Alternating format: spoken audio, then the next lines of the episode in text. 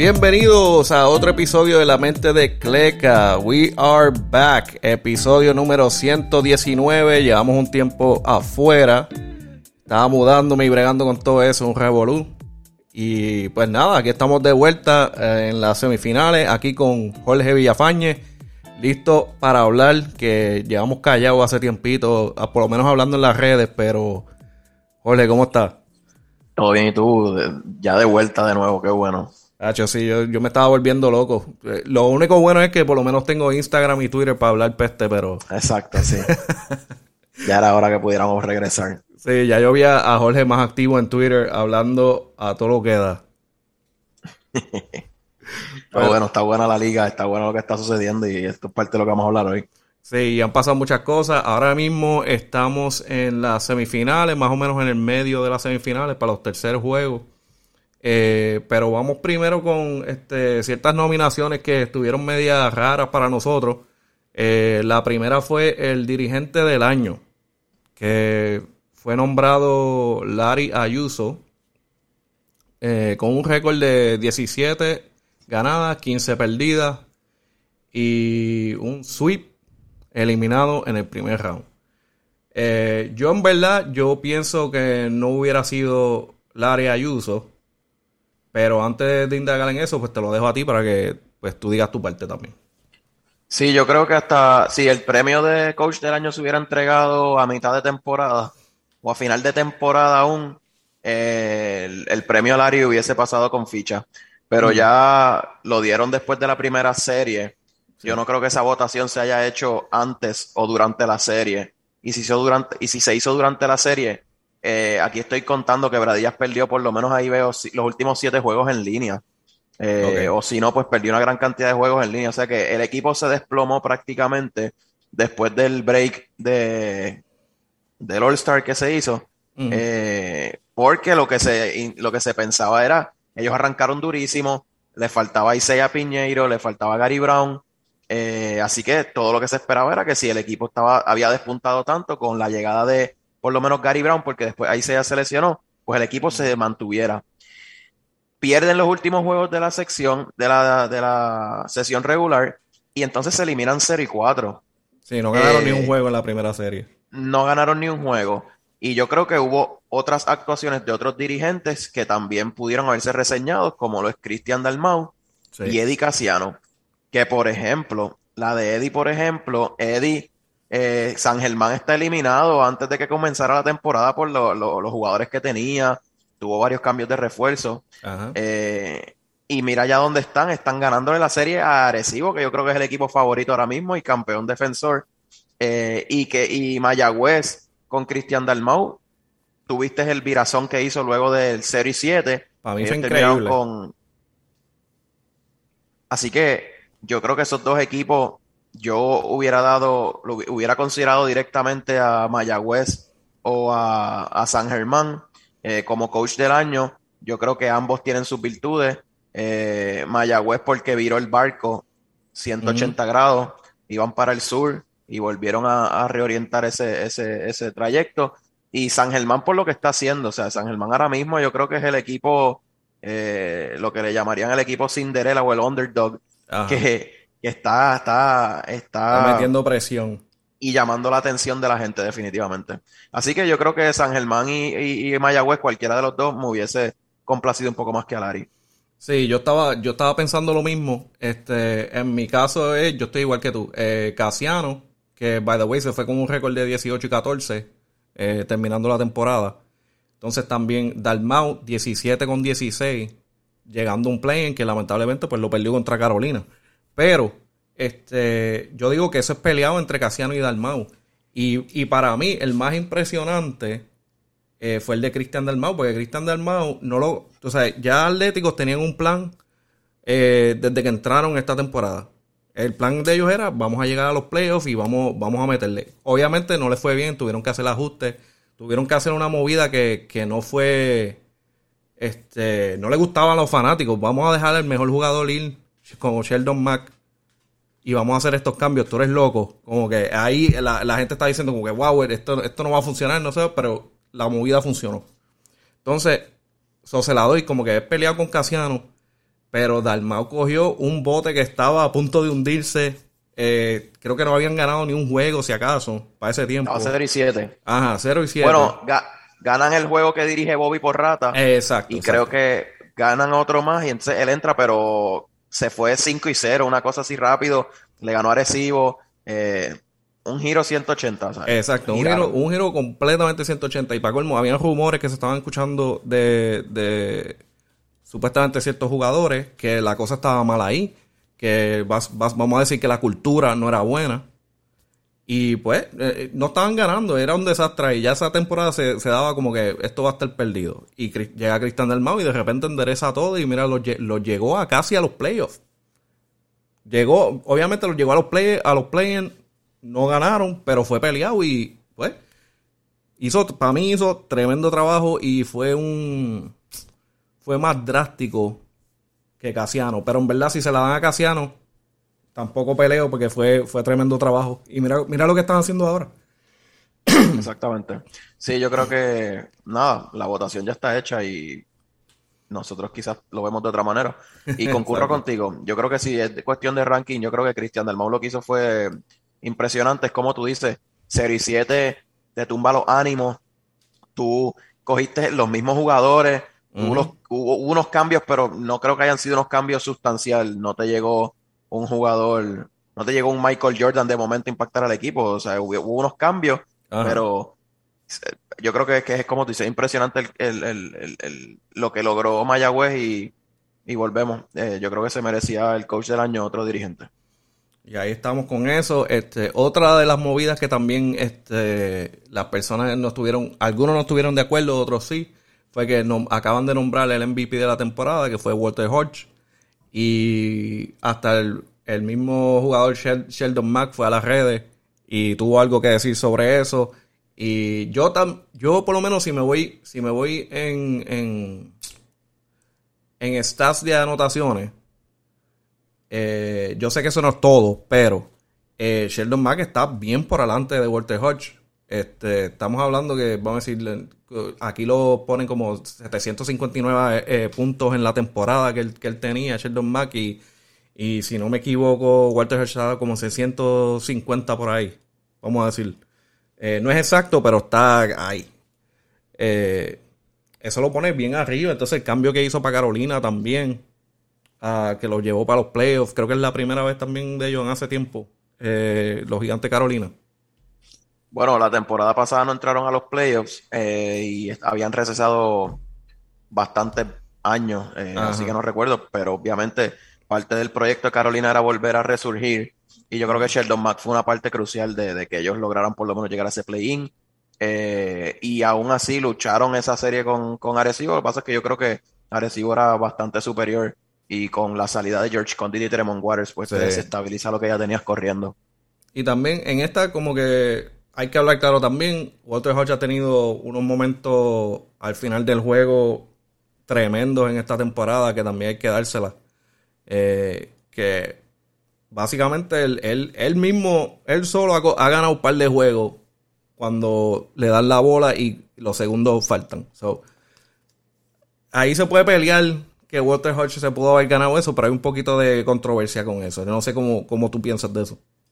Mira, un debate porque yo no sé cuáles son los criterios que se evalúan. Obviamente, cuando mm. nosotros hablamos del NBA, hablamos siempre, hablamos de la eficiencia. Mm. Eh, aquí, pues las estadísticas no son tan actualizadas y no se puede ver ese número que te, que te contempla las estadísticas en el sentido puro de lo que en realidad te valen.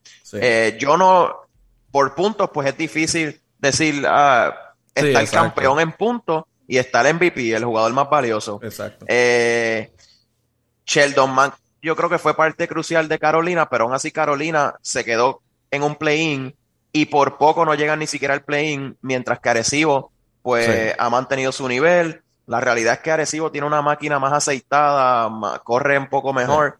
Eh, y está obviamente el debate. Tú traes dos refuerzos por equipo eh, y esos refuerzos, pues se espera que, que den un, nivel. Ahora, la pregunta es si entonces tú divides MVP para los nativos y divides MVP para los refuerzos, porque eh, ¿verdad? Y esto es sin hablar de, eh, obviando el tema de eficiencia, hay que ver quién fue el más eficiente y quién fue el que llevó al equipo más arriba. Porque ahora, por ejemplo, y estaba viendo las estadísticas, Angelito tiene mejores números ahora mismo en estas semifinales que Walter Hodge en Arecibo. Sí. Pero cuando se contempla la temporada entera, pues están ahí quizás los criterios que hacen que Walter Hodge sea ese jugador más valioso.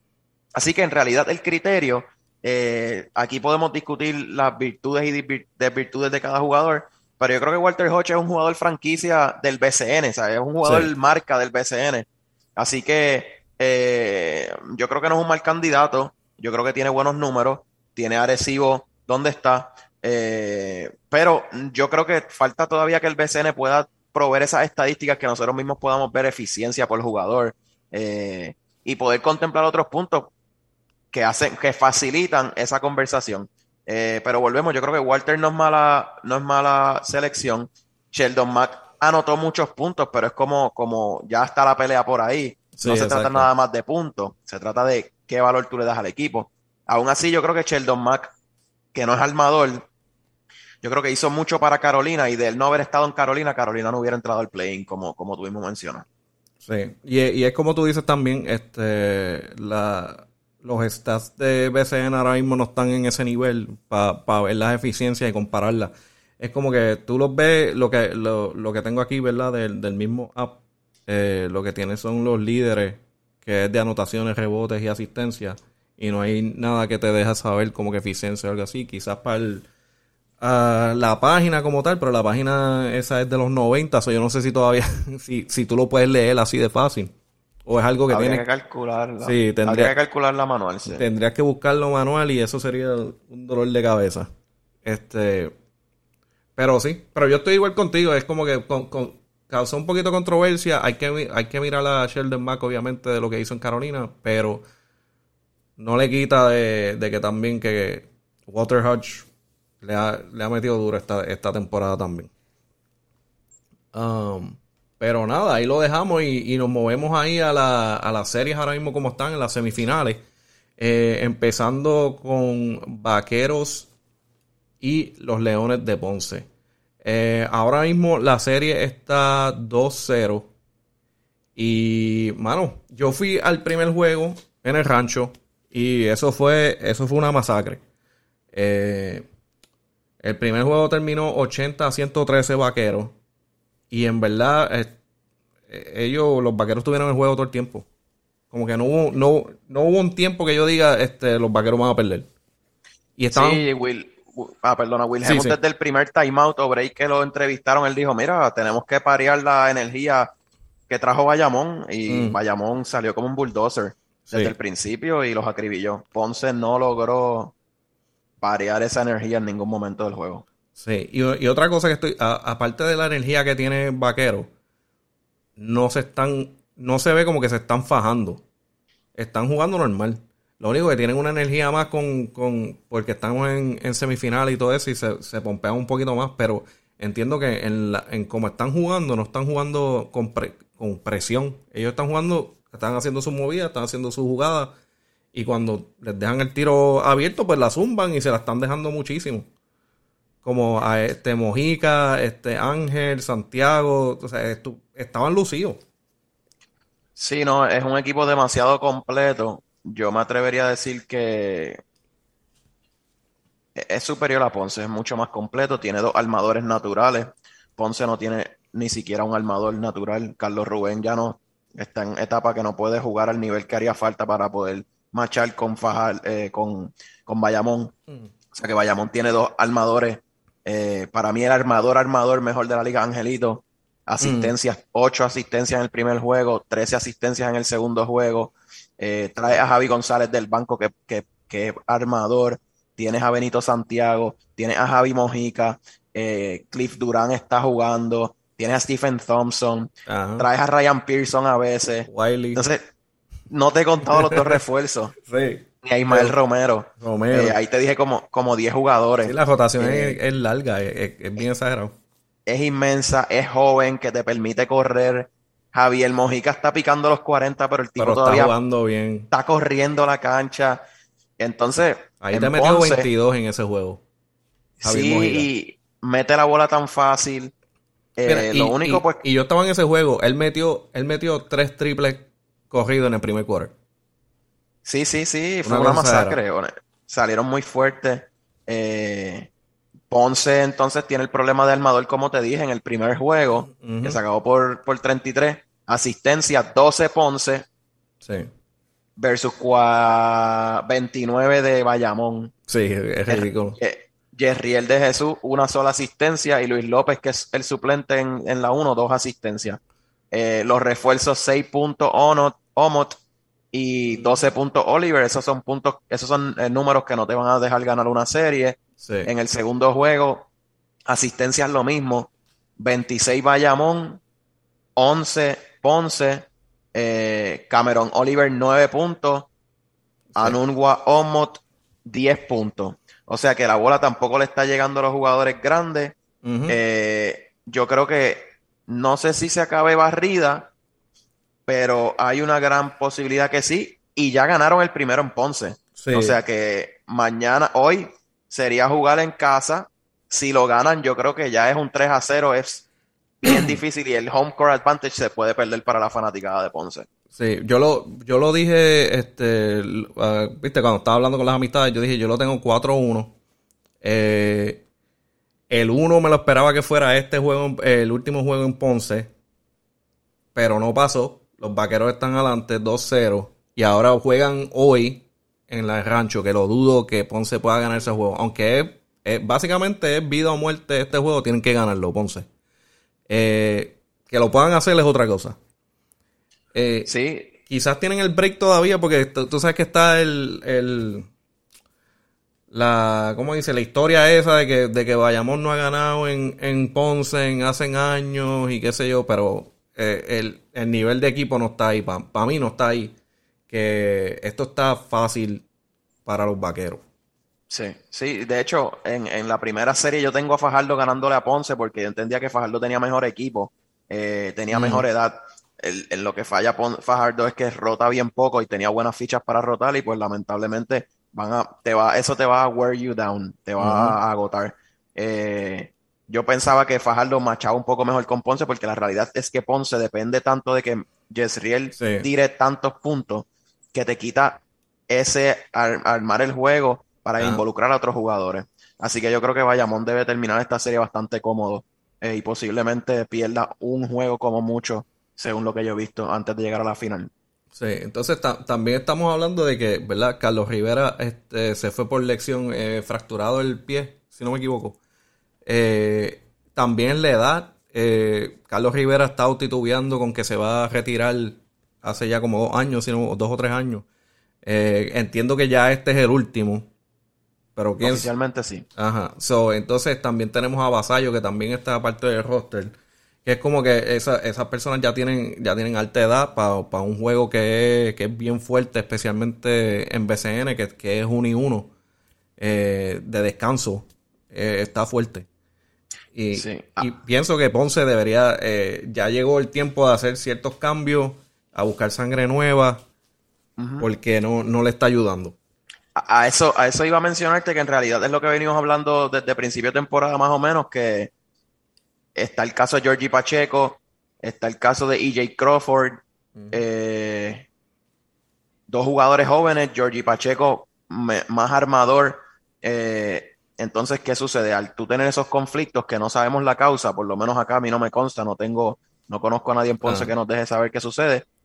El caso de Yomar Cruz, o sea, tú tienes un problema interno de alguna, algo administrativo o de coaching, que me sorprendería que sea de coaching porque tú tienes a Wilhelm Cannon, tienes a Carlos Morales, tienes a Toñito Colón, o sea, que tienes gente conocedora del deporte, que no hay ignorancia ahí. Mm. Eh, pero tienes problemas con esos tres chamacos que tuviesen hecho ese cambio generacional, porque ahí salía Ángel Daniel Basallo y Carlos Rivera, y no salir de ellos, sino, ¿sabes? sino permitirles que se puedan retirar y jugar menos minutos. Carlos Rivera el primer juego jugó un montón de minutos.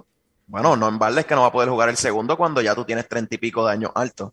Así que con un día de en ese aspecto, Sí, sí, sí. Así que Ponce en ese aspecto, pues se ha buscado, o sea, eso ha sido resultado de, de sus decisiones que, que, desconocemos acá. Sí, y entiendo que, viste, este, Carlos Rivera tiene mucho conocimiento eh, especialmente que le puede pasar a los jugadores, pero quizás ya es tiempo de moverse en una parte técnica eh, para entrenar a esos jugadores nuevos que están viniendo y, dejarle todo su conocimiento, pero quizás fuera de la cancha, porque ya, ya entonces está, está eh, tomando un, espacio para el roster que los pueda ayudar, especialmente en, el lado de point guard, ¿verdad? Que, que le falta de los gares, le falta a Ponce tenemos a, Macho básicamente cogiendo esa bola y yendo para abajo a, meter 40 puntos solo. Que está, está fuerte. Pero ahora mismo está 2 a 0 la, serie. Ah, el rancho esta noche. Yo lo veo 3-0 después que acabe esta noche. Yo no sé tú. Pero este, esta puede ser que, termine rápido. Sí, yo creo lo mismo. Es lo que hablamos. Eh, Ponce no tiene armador. La bola no le está llegando a los otros jugadores. Eh, Mike Rosario es el único tirador que tienen. Eh, yo lo veo bien difícil para Ponce y ya esta noche pues en, Bayamón, que es difícil. La gente se mete en Bayamón y tú juegas en tu cancha local y los equipos tienden a crecerse. Sí, hay una fanaticada fuerte en el rancho. Eh, moviéndonos adelante, para, yo digo que esta es la, esta es la serie especial de, de la semi, porque ha sido tremendo todos los juegos. Eh, lo que es Atléticos con Capitanes, que ahora mismo los Atléticos han dado una sorpresa increíble y están 2 y 1 en la serie, que tienen, tienen que tener a los Capitanes asustados porque ahora van para San Germán y ahí está bien difícil ganar. Eh, el primer juego fue una cosa increíble, se fue double overtime, eh, estaban tiro a tiro, Walter Hodge no se dejaba, vuelta, estaba todo el mundo peleando. Jefferson, Mason, que se fue por 42 puntos esa noche, que se lo hizo increíble el juego. Hollis Jefferson también, obviamente, 34 puntos. Pero ese grupo de capitanes no se dejaron ese día y ganaron 102 eh, a 115 capitanes el primer juego, pero eso fue para mí un juego increíble. Este, después de eso fueron a San Germán, que parecía que los capitanes iban a ganar cómodo. Y de repente, ¿qué pasó? Esta gente de los Atléticos no se quitan, siempre están defendiendo, siempre están atacando hasta el último minuto. ¿Y qué pasó? Acercaron el juego y se le hicieron, se le hicieron la vida cuadrito y terminó, si no me equivoco, 88-89, que fue eh, eh, el último tiro lo tenía Víctor Lee y falló. Ahí después fueron para ayer fueron para eh, Arecibo y ahí fue un poquito más cómodo, que fue algo también más sorprendente, que era 99 a 107 Atlético.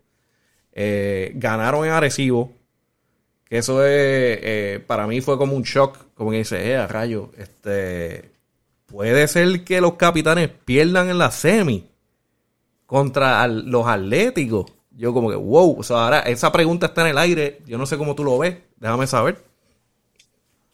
Mira, yo, San Germán, yo, yo he sido fanático, yo, yo he sido de este fanwagon, eh, bandwagon fans de San Germán, porque la realidad es que como tú, esta serie pudiese estar 3 a 0 Arecibo, 3 a 0 San Germán, o 2 y 1 Arecibo, o 2 y 1 San Germán. La realidad es que por los márgenes, a excepción del de ayer, la noche, la, la, serie pudiese estar eh, distintas, ¿sabes? 3 a 0, 0 a 3, como te digo. El primero por 3 eh, por tres puntos y el segundo por 1. No, y San Germán no ganó esos dos juegos porque Moni falló dos bolas solo. Para ah. él, el tirador de lux de ellos, que se pasa taunting a la fanaticada y a los otros equipos. Perdón. Eh, así que yo tú sabes, tú reconoces cuando un equipo es bueno y Arecibo es un equipo sólido, eh, pero a veces estos equipos underdogs te logran crear cierto sentido como que de diantre lo pueden hacer y, a veces uno quiere ver que ellos logren esa hazaña. Eh, y mira cómo ellos empezaron la serie con Santurce, ellos cogieron una rumba de 20 en el Clemente y sacaron la serie. Eh, algo que a mí me gusta, que me, impresiona de Eddie, Eddie, Casiano, el coach, es bien estratégico él la, mm. la agota todas las oportunidades que tenga. Algo que me ha gustado mucho, ha rotado mucho. Eh, un equipo que antes no le hubieran dado cancha a Josué Erazo, a, al mismo Jorge Bryan, que hace años lo critican. José Brian esto, José Brian lo otro. Él está usando a, a Jade, a Onsi Branch, a Pelacoco, a Junito Álamo. Este, y Jade metió 20 puntos los otros días. Ajá, y ha defendido tremendo. Ha hecho. Oye, eh, son tipos que llevan en la liga 5 o 6 años ya. ¿Y por qué este año están despuntando?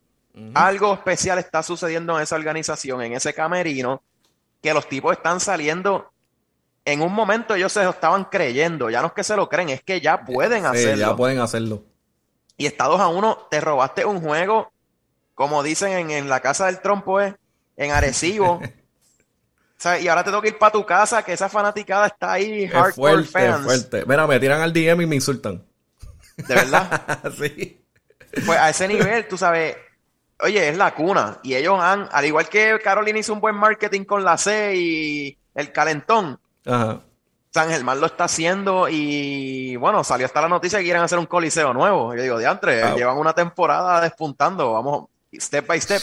Pues Pero se lo merecen, se lo merecen porque con un roster que en cualquier otra circunstancia diríamos, ah, no, no tienen para mucho, como se dijo a principio de temporada, mm. le están ganando al campeón que tiene 15 jugadores, donde hay 5 que no juegan y pudiesen ser regulares o buenos suplentes de otro equipo. Sí, ¿no? Ese es el caso de San Germán y Arecibo. Sí, ¿no? Ellos, ellos obviamente, ellos, ellos pueden hacer los ajustes porque eh, es un equipo bien, que yo digo que bien deep, como Bayamón. Tienen una rotación bien heavy, eh, capitanes. El único problema fue que obviamente eh, el Enu pues está lesionado, lo tuvieron que cambiar por Núñez. A John, yo me imagino que la edad y, y estas rotas, este, este, schedule no está fácil. Eh, de un día libre para recuperarte y volver a jugar. pero yo entiendo que sí, yo entiendo que pueden. la cosa es que esa defensa de, de San Germán no va a parar. So, sabes que tienes que jugar hasta el final, hasta el último segundo, porque no te van a dar break. Sí, los refuerzos de San Germán son bien anotadores. Eh, Núñez ayer metió dos puntos. Él no va a coger rebotes, cogió cuatro rebotes nada más y fueron defensivos. no va a las tablas ofensivas, dos turnovers. La historia es que no defiende mucho. Sí, ese Ayón está metido en edad. Eh, aún así metió 12 puntos, 7 rebotes. No son malos números pero entonces cuando tú metes la velocidad de San Germán, que es corre, corre, corre, corre, anota, eh, crece, te mete el triple, pues... están en tu cara siempre defendiendo. Sí, pueden coger desapercibidos a, a Arecibo, que yo creo que está dependiendo mucho de su veteranía, de jugadores ya un poco más en edad, que aunque todavía tienen muchos juegos, la energía con la que ya está jugando San Germán, el momentum y las ganas, mm. yo creo que son el factor crítico aquí y volvemos, le toca jugar en, en San Germán. Este, eso puede poner la cosa bien interesante, bien, bien interesante. Eso va a estar bien intenso allá. Eh, se ha visto como están poniendo ahora eh, la plaza, que están poniendo el screen para que puedan ver el juego y eso se está llenando. ese es buen, buen caso para, para poner un, coliseo nuevo. Eh, Así mismo Tienen, tienen la gente para llenarlo. Así mismo Porque hasta vienen para. Ellos viajan. Cuando estaban en la, serie contra Santurce, tú escuchabas a toda esa gente gritando y, gritándonos cosas. sí. Pero nada, aquí lo dejamos. Este es el, primer episodio volviendo. Episodio número 119. Eh, obviamente estuve fuera, estuvimos afuera porque yo pues me decidí mudarme en el peor tiempo de comprar. Y pues se tardó un montón y ahora tengo un reguero. Pude por lo menos montar la mesa con el equipo, pero todavía tengo un reguero. E, e, eventualmente voy a montar lo que se supone que sea el estudio. Y Jorge pues me, tenía el, teléfono explotado de cuándo le vamos a meter. ¿Cuándo le vamos a meter? Pero ya, ya, ya estamos back to, back to basics. Ya estamos de vuelta y nada, no sé si tienes algo que decir, Jorge. No, nada, este, seguir viendo la serie, las canchas se están llenando, eso me gusta, qué bueno. Este, yo siempre decía, caramba, ¿cómo se puede volver a involucrar la fanaticada? El producto es bueno, como lo digo, en baloncesto masculino y en femenino, ¿verdad? Yo llevo ya cuatro años en femenino y digo, mano, el producto es bueno. Si la gente lo viera, se daría, se daría cuenta que, que, ¿verdad? Siempre es NBA, ACB, allá en Europa, pero el producto de aquí es bueno, es chévere, así que sigan sintonizando y se lo van a disfrutar y aquí nos van a ver comentando todos los viernes. Claro que sí, hablando pesta todo lo que da. Pero nada, mi gente, esta es La Mente de Cleca, episodio número 119 con Jorge Villafañe y vamos a seguir hablando de los playoffs de BCN que están encendidos, NBA cuando vuelva a empezar y hasta BCN femenino cuando empiece. Y nada, nos vemos mi gente para la próxima.